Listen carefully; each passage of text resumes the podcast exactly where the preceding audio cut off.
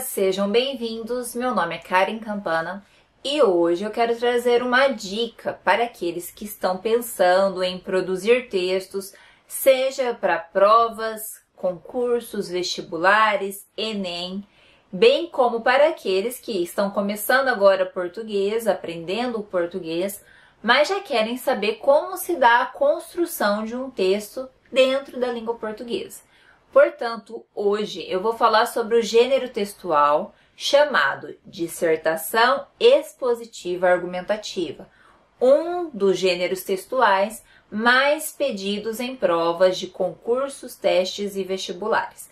Então vamos juntos comigo nessa. Espero que vocês curtam. Desde já, inscrevam-se no canal, ativem as notificações, curtam aqui o vídeo, isso me ajuda a subir os vídeos. Compartilhem e vamos juntos nessa. Primeira coisa que precisamos entender de uma vez por todas para que compreendamos que gênero textual é este é pensarmos e olharmos para o nome: dissertação expositiva argumentativa. Pensem na palavra dissertação. Normalmente, dissertar está atrelado ao fato de escrever expondo fatos, expondo opiniões. Mas vejam, apenas expor. Então, dissertação expositiva já está associado a que você tem ideias, você tem opiniões, você vai colocá-las ali no papel simplesmente para expor. Você mostra que você é um ser pensante e que você tem ideias, você tem opiniões sobre determinado assunto, no caso ali o assunto que vai ser solicitado. Quando nós falamos em argumentativa, qual é a diferença entre expor e qual é a diferença entre argumentar? Vamos voltar lá nos verbos mesmo, né? Na origem dos verbos. Argumentar está relacionado a expor ideias, sim, mas acima de tudo, persuadir, convencer o meu interlocutor, o meu leitor, aquele que me ouve, a entender o meu ponto de vista e ainda por cima se convencer de que muitas vezes pode ser um caminho certo, um caminho adequado, para que pelo menos ele te entenda e consiga construir diálogos. Então, argumentar, persuadir está em, no fato, na ideia, um tanto, talvez um pouco exagerada, mas para que fique fácil de você associar, de que a ideia de que vou falar e ainda vou convencer o meu interlocutor de que estou certa, a ponto de que ele entenda aquilo como uma verdade.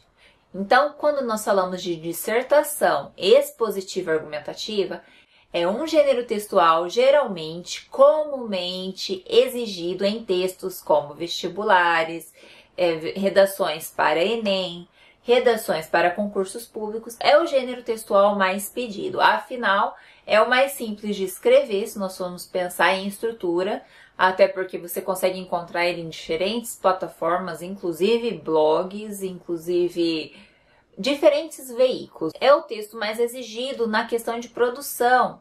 O pessoal produz com mais facilidade. É aquele texto que muitas vezes a gente associa com, a, com o nome. Trata-se de uma redação. Redação é o ato de redigir um texto.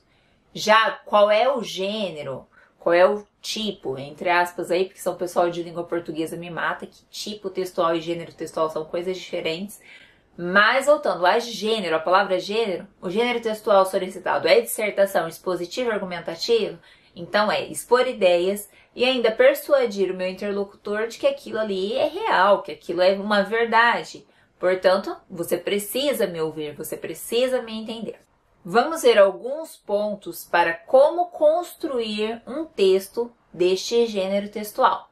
Primeira coisa, uma dissertação expositiva argumentativa, geralmente ela vai ter lá introdução, desenvolvimento, conclusão. Até se você não viu uma redação comentada que eu fiz sobre o Enem, veja aqui que se trata deste gênero textual especificamente.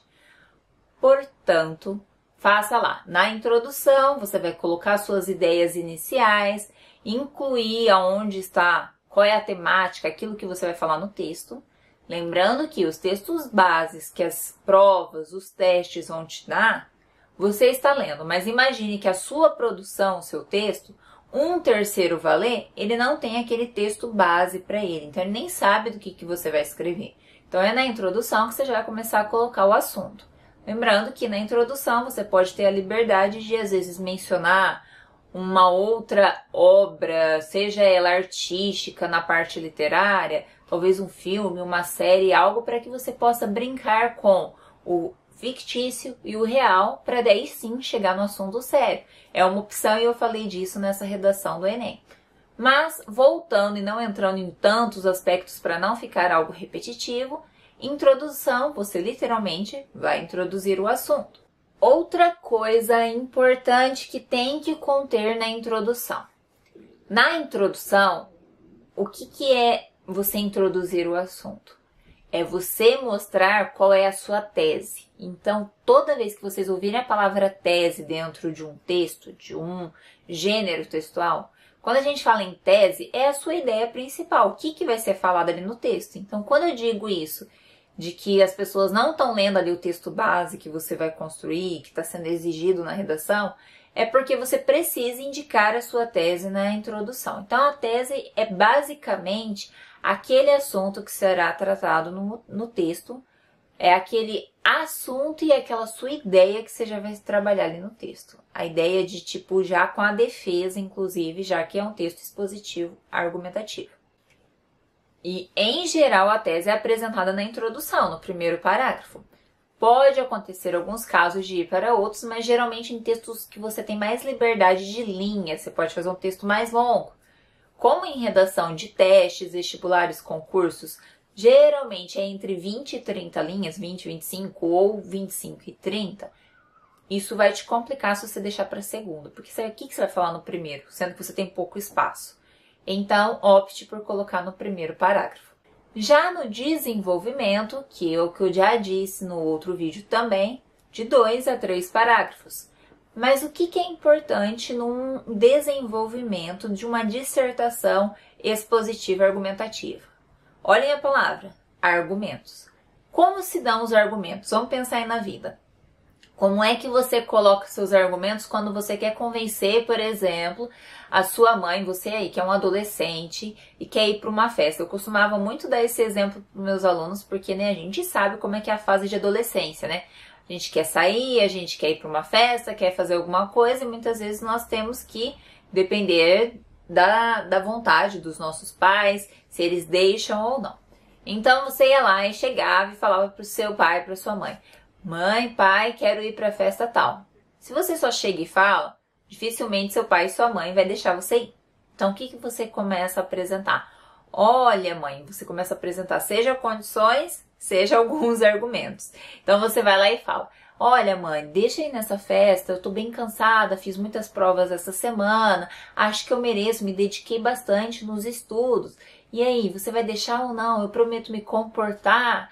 Vou com os meus amigos, não vou ingerir bebida alcoólica, por mais que tenha que é uma festa de crianças ou é uma festa de adolescentes, eu sei que eu não posso beber. Enfim, você vai apresentar vários argumentos para tentar convencer a sua mãe.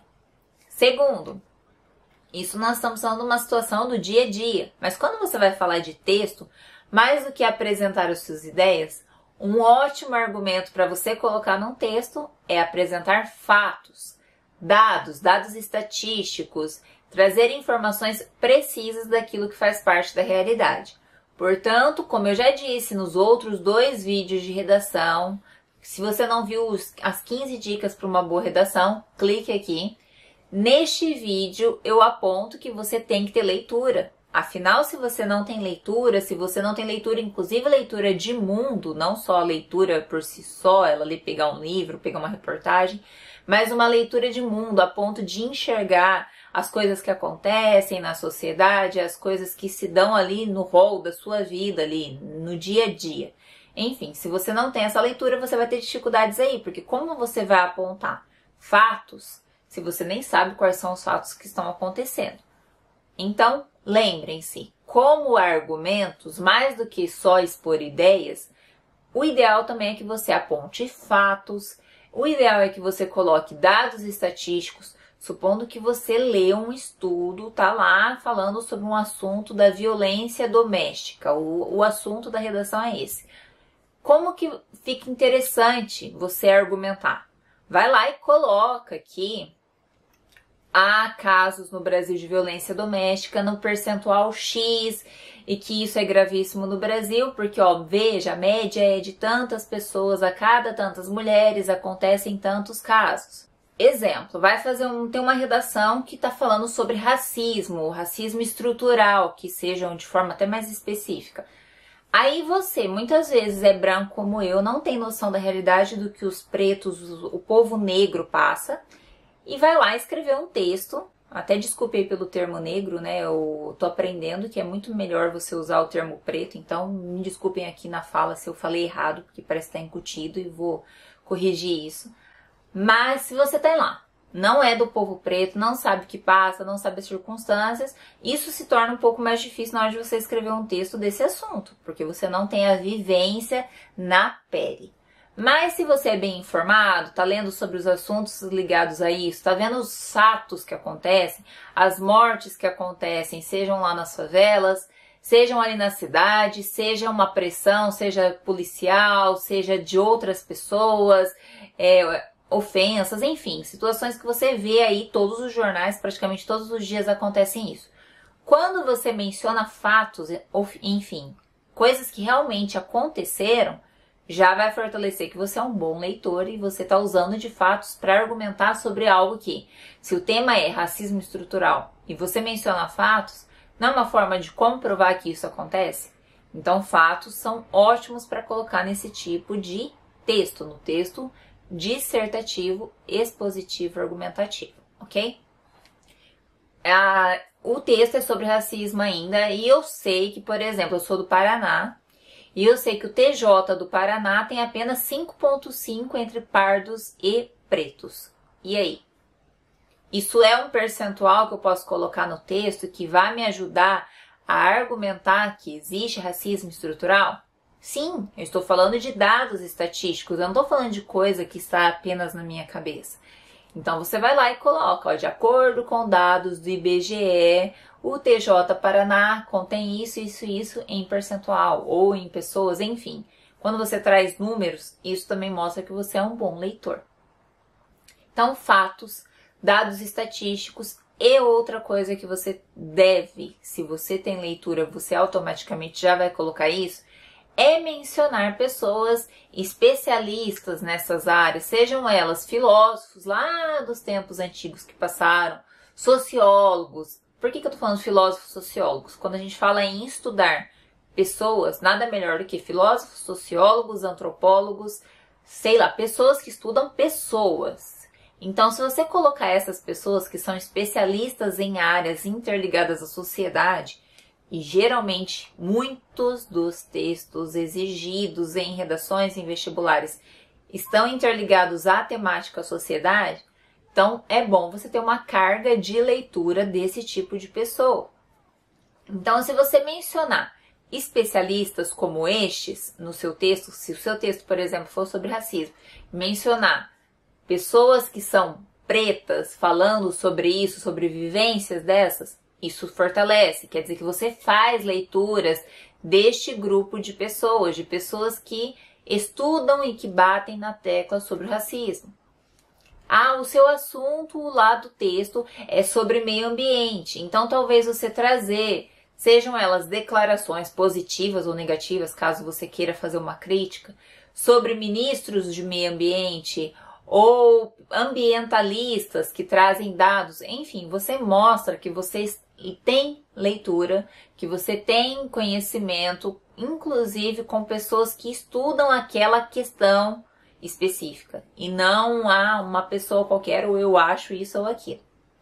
Então, colocar teóricos, colocar pensadores, colocar especialistas sobre a temática é sim um forte argumento dentro do seu texto. Então, de acordo com fulano, é, o meio ambiente tem sofrido consequências em relação às queimadas na região X, num percentual que tem crescido ao longo dos anos em tanto por cento. Então você trouxe aí dados estatísticos, você trouxe quem é o ambientalista, então você trouxe uma pessoa e ainda comentou sobre o assunto, trazendo o fato, que já está ali incluso na hora que você colocou os dados estatísticos, trouxe os dados estatísticos e trouxe o teórico. Então aí você Argumento, gente, importante. Quando a gente fala em dissertação expositivo e argumentativo, eu estou lá expondo um dado.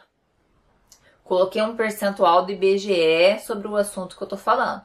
Só expor por si só também não vai te ajudar muito, afinal, é uma dissertação expositiva argumentativa. Então, se fosse só expositiva, seria legal você colocar só os dados e seguir seu texto e colocando dado, dado, dado, dado, afinal você só está expondo.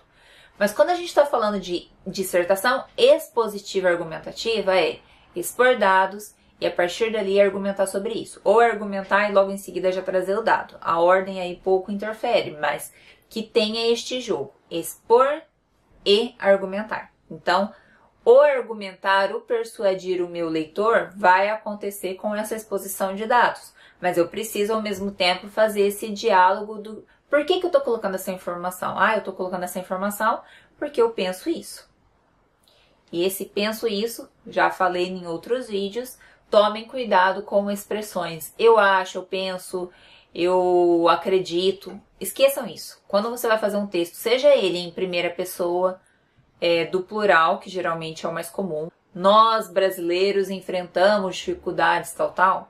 Num texto dissertativo, expositivo, argumentativo, é comum você utilizar ou a primeira pessoa do plural, o nós, ou a terceira pessoa do singular no sentido de observador. Exemplo: observa-se que no Brasil há tantos casos de mortes diárias de pessoas negras, blá blá blá blá blá. Isso nós estamos falando em terceira pessoa. Então, escolha. Mas se você começou em primeira pessoa do plural, é do início ao fim primeira pessoa do plural. Se você começou em terceira pessoa do singular, é do início ao fim terceira pessoa do singular. Ok? Agora, um outro tipo, um ou outro, desculpem, um ou outro gênero textual vai aceitar que você coloque lá o eu. Mas, geralmente, em dissertação expositiva argumentativa, opte por uma dessas duas pessoas, comece com ela e siga até o final.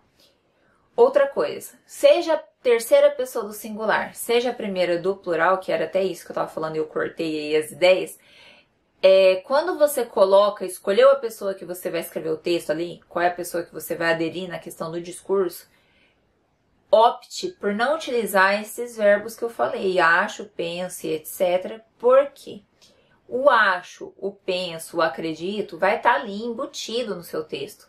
A partir da hora que você expõe ideias que você argumenta, já vai estar ali. Então, se você colocar, uh, escolheu terceira pessoa e coloca lá, observa-se que no Brasil é, a região amazônica tem sofrido com fortes queimadas e isso tem atrapalhado uh, o desenvolvimento social, inclusive, blá blá blá. Enfim, você vai falar lá o que você está querendo escrever e que, inclusive, utilizem os textos base para também te ajudar com isso.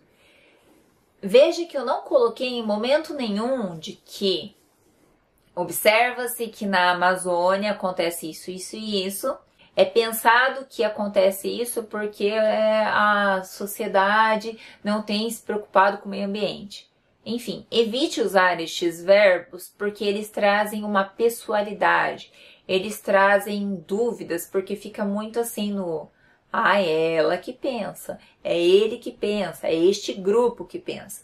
Veja que a argumentação, a persuasão dentro do texto dissertativo, expositivo ou argumentativo, ou texto dissertação expositiva argumentativa, que é o termo melhor encontrado neste, nessa situação, veja que ele vai saber o que você pensa, o que você acha, ali no texto, quando você expõe a ideia e argumenta em cima. Não precisa ficar falando. Se você fica falando demais, eu penso, eu acho, nós pensamos, nós achamos, ou é pensado, é achado, vai ficar uma coisa assim de tipo, olha, foque aqui nessa parte aqui, preste atenção nessa parte porque é o que eu penso. E não, a argumentação, a persuasão vai se dar mais facilmente, isso inclusive na vida, quando você praticamente entra na mente da pessoa e ela nem sabe que você tá ali. Então, talvez até o inconsciente dela vai estar tá trabalhando melhor quando ela pensa que você simplesmente está jogando palavras ali e não com aquela ideia. Me escute, que eu quero argumentar e quero te convencer que eu tô certa. Então, de forma mais persuasiva vai se dar quando? Quando ela nem sabe que ela está sendo persuadida. Então, quando você marca com esses verbos, você já está indicando: estou querendo te persuadir, me ouça. Evitem esse tipo de coisa dentro de uma dissertação expositiva argumentativa. Vamos à conclusão. Como eu disse até então, a gente está falando de uma dissertação expositiva argumentativa. Quando há argumentos, muito geralmente, ainda que você nem super acredite, mas ali está colocado no texto que há uma problemática nos textos bases e de certa forma você colocou essa problemática no texto, afinal você está falando de uma dissertação expositiva argumentativa, então ela vai ter um problema. Você traz um problema, sempre até na vida, quando você tem um problema, o que, que você tem que fazer? Resolver é na conclusão, além de trazer os dados, que você vai trazer o quê? A sua solução. Então, seja ela uma problemática de racismo, seja ela uma problemática de meio ambiente, seja ela uma problemática relacionada a, uma, a um medicamento que está para ser liberado, seja ela uma droga que está para ser autorizada, liberada para uso e consumo, enfim, seja qualquer assunto, principalmente se é um assunto que há problema, e que geralmente é o que vai ser tratado num, num, tipo, num gênero textual como este, né? A banca já vai exigir, já vai apresentar uma problemática para você. Se há um problema, é trazer solução, porque ela quer que você mostre, ah, eu sou um ser pensante, mais do que ver um problema, eu sempre penso em soluções, até porque a gente nunca sabe, né? Por mais que talvez pareça ser um espaço pequeno e ele até, até é, uma prova de redação, de Enem ou de vestibular, enfim. Quando ela atinge uma nota muito alta, vocês veem que ela, às vezes ela ganha uma visibilidade na mídia. Exemplo de provas do Enem. Aqueles que tiram nota mil geralmente estão aparecendo aí na mídia, inclusive falando como é que fizeram. Notem que, quando essas redações ganham essa visibilidade, muitas vezes essa problemática pode, inclusive dessa redação aí, ter uma solução que talvez nunca ninguém viu. E por mais que, ah, eu estou falando de uma redação aqui, na minha cidade, de um concurso que eu vou fazer aqui, e que talvez pareça ser um espaço pequeno, você nunca sabe onde ela pode chegar. E principalmente se você estiver escrevendo um texto num blog, numa rede social, algo que você quer realmente que as pessoas vejam, entendam, por mais que a gente tenha uma população que não gosta muito de ler, é uma maioria, digamos assim, pensem que sempre tem aqueles que estão buscando leituras, inclusive buscando soluções sobre as problemáticas do mundo. Então, quando você traz essas soluções e bem marcadas, assim, solutivas mesmo dentro de uma redação, se for uma ideia boa, ainda ela vai ser passada para frente no sentido de vamos melhorar isso, vamos aderir isso para a vida. Então, dentro dessa conclusão, traga uma solução, mas que seja assim, solucionadora mesmo. Eu estou falando de forma redundante para que vocês entendam de que se tem um problema, coloque solução e coloque mesmo algo que tipo assim seja pontual, não assim gen, é, não assim geral, algo amplo. Por exemplo, há, há uma problemática com racismo, é nós precisamos acabar com o racismo. Isso é solução, gente? Não, isso não é solução. Isso aí é uma ideia que você está dando intenção de falar, vamos solucionar. Mas como isso vai se dar na prática? Pensem assim, ó, um cara lá da política, seja ele qual cargo que for, se ele tem um problema para enfrentar, ele precisa trazer o quê? Uma solução. Um cara lá na empresa que ele tá entrando, ai, sei lá, ele trabalha com embalagens plásticas, deu um problema lá no maquinário, as embalagens dele estão todas rasgando, estão todas, todas estourando, o produto não tá suportando ficar ali dentro que, que ele vai ter que trazer? Solução. Essa solução vai ser assim: ah, temos que resolver o problema da embalagem. Ou temos que resolver o problema de saneamento básico da cidade. Não. Não adianta só falar. Solucionar é trazer na prática como isso vai ser feito. Por exemplo, ah, se é na embalagem, olha, nós precisamos colocar este material na máquina lá porque isso vai resolver, ou vamos fazer testes de tração, enfim, vários outros testes para que isso seja encontrado realmente a raiz do problema e se encontre uma solução. Ou ainda, ah, é um problema de saneamento básico como um político pode estar enfrentando? temos que colocar, é, sair da questão só de esgoto de determinada região da cidade. Precisamos colocar um sistema de saneamento básico específico na vila, tal, tal, porque tá tendo tantos esses números de casos e a gente precisa resolver isso. E só um saneamento básico que vai atingir tantas pessoas vai começar a solucionar esse problema. Então você pontua soluções. Não fala assim, olha, vamos solucionar acabando, como se tudo fosse simples. Ah, falei e acabou. Não, assim como na vida nada é um passe de mágica, na sua redação isso também não vai ser. Ok, mas aí eu estou só falando, agora vamos para a prática. Como você vai trazer essa solução então?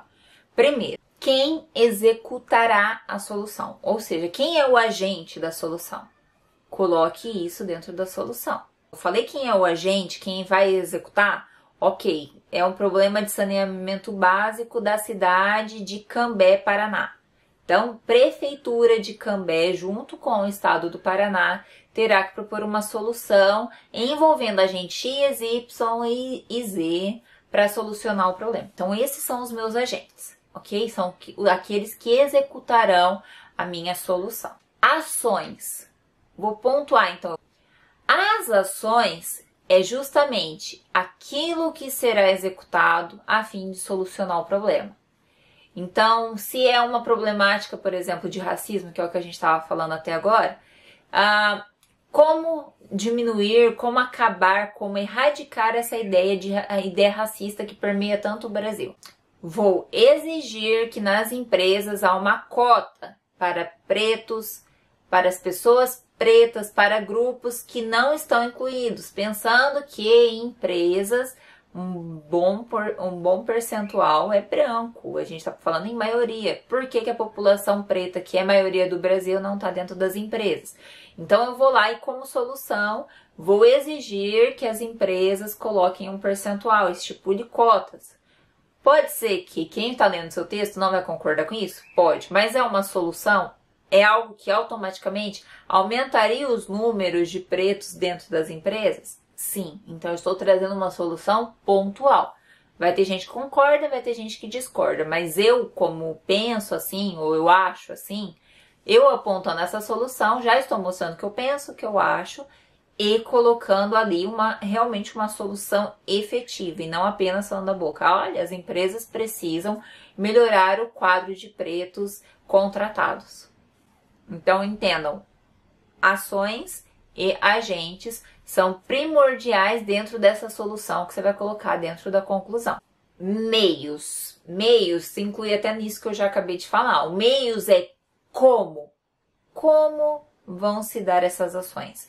Então eu tenho lá o agente, eu tenho as ações e elas vão se realizar como. Então os meios Exemplo, ah, os meios serão diante de parcerias com o governo do estado, tal, tal, que fornecerá subsídios no valor de X é, para campanhas neste sentido e blá blá blá blá blá.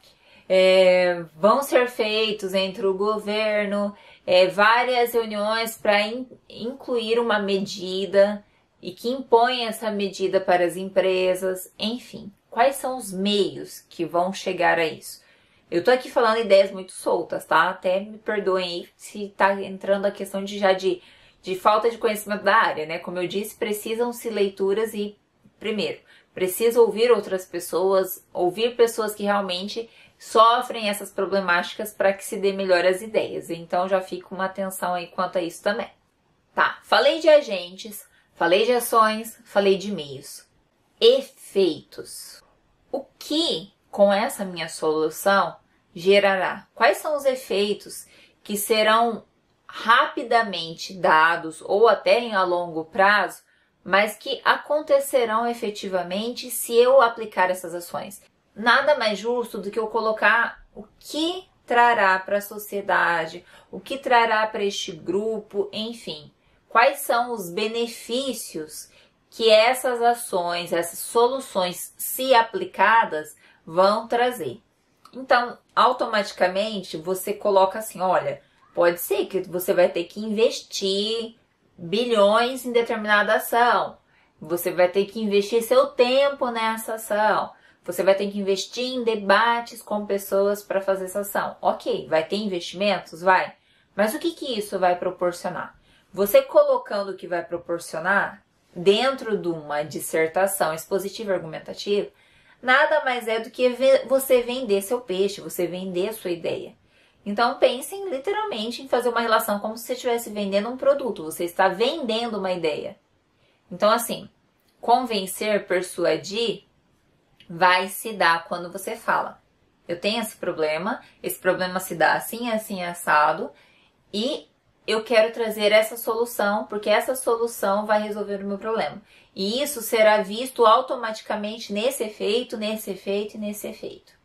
Então vejam, eu fiz o, o kit completo, né? Eu falei daqui e fui até aqui, ou comecei aqui e fui até aqui, enfim.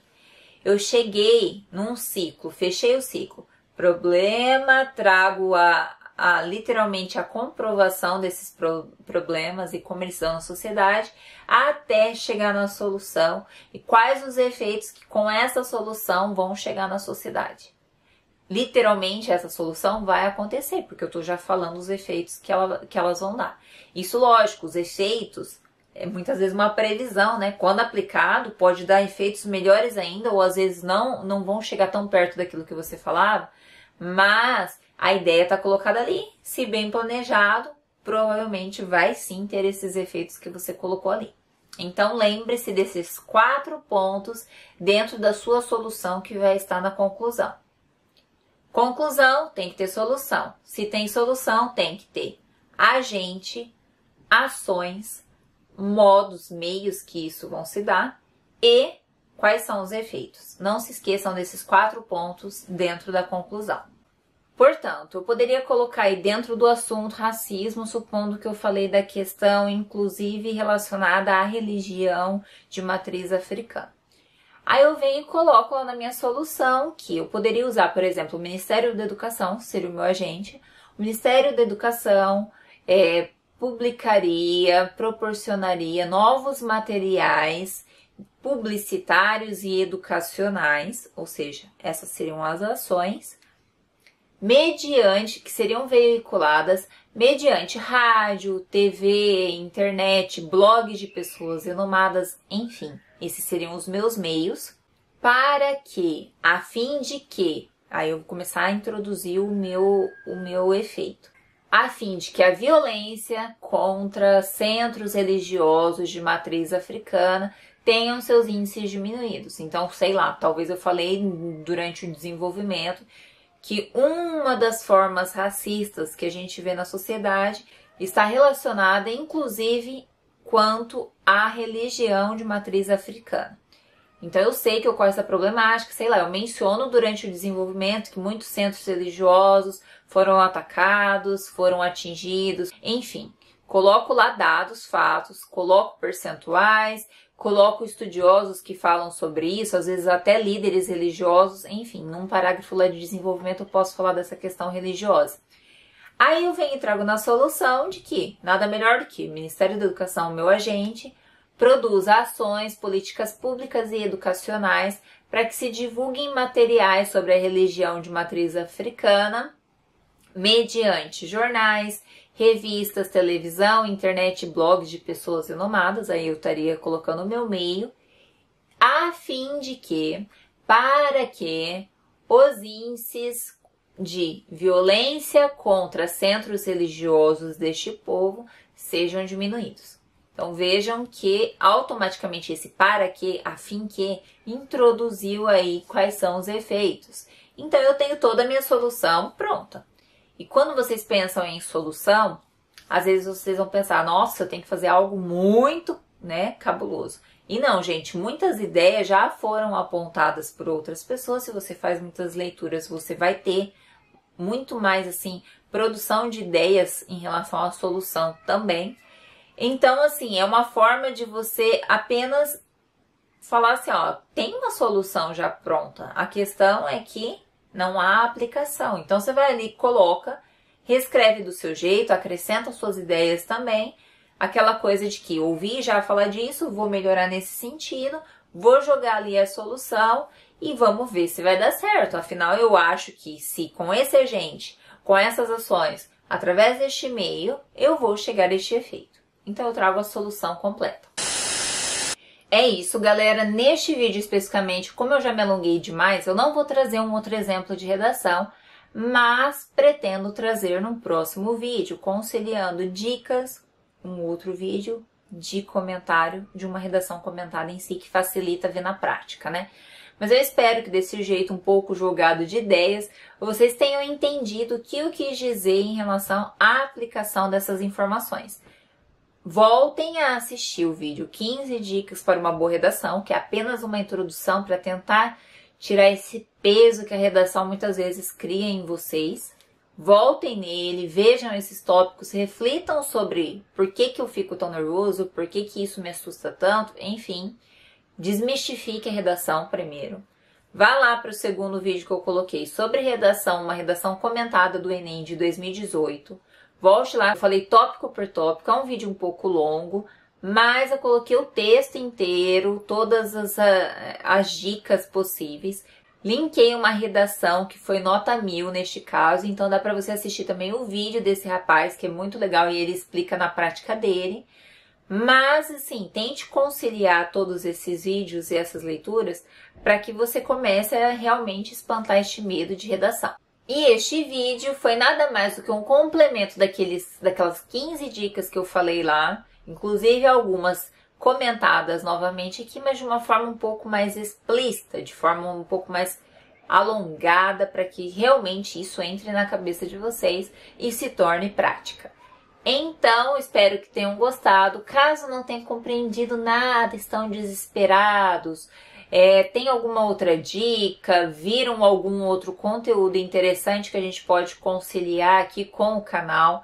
Coloquem aqui nos comentários, curtam o vídeo por favor, inscrevam-se no canal, ativem o sininho para não perder nenhum vídeo. Não se esqueçam que aqui no canal eu vou trazer questões comentadas da área de português, questões sobre redação, Vou tentar trazer alguns livros comentados, inclusive de listas de vestibulares, então fiquem acompanhando, por favor. E também, além de outras dicas que eu tenho ensinado para o pessoal que está aprendendo português agora. Talvez você pense, ah, é uma coisa muito simples, mas muitas vezes lá eu vou estar tá dando dicas, inclusive de função sintática, de classe gramatical, enfim. Deem uma olhada também, nunca é demais e são vídeos geralmente curtos e rápidos. Então, até a próxima. Se inscrevam no canal, hein? Não esqueçam. Até mais.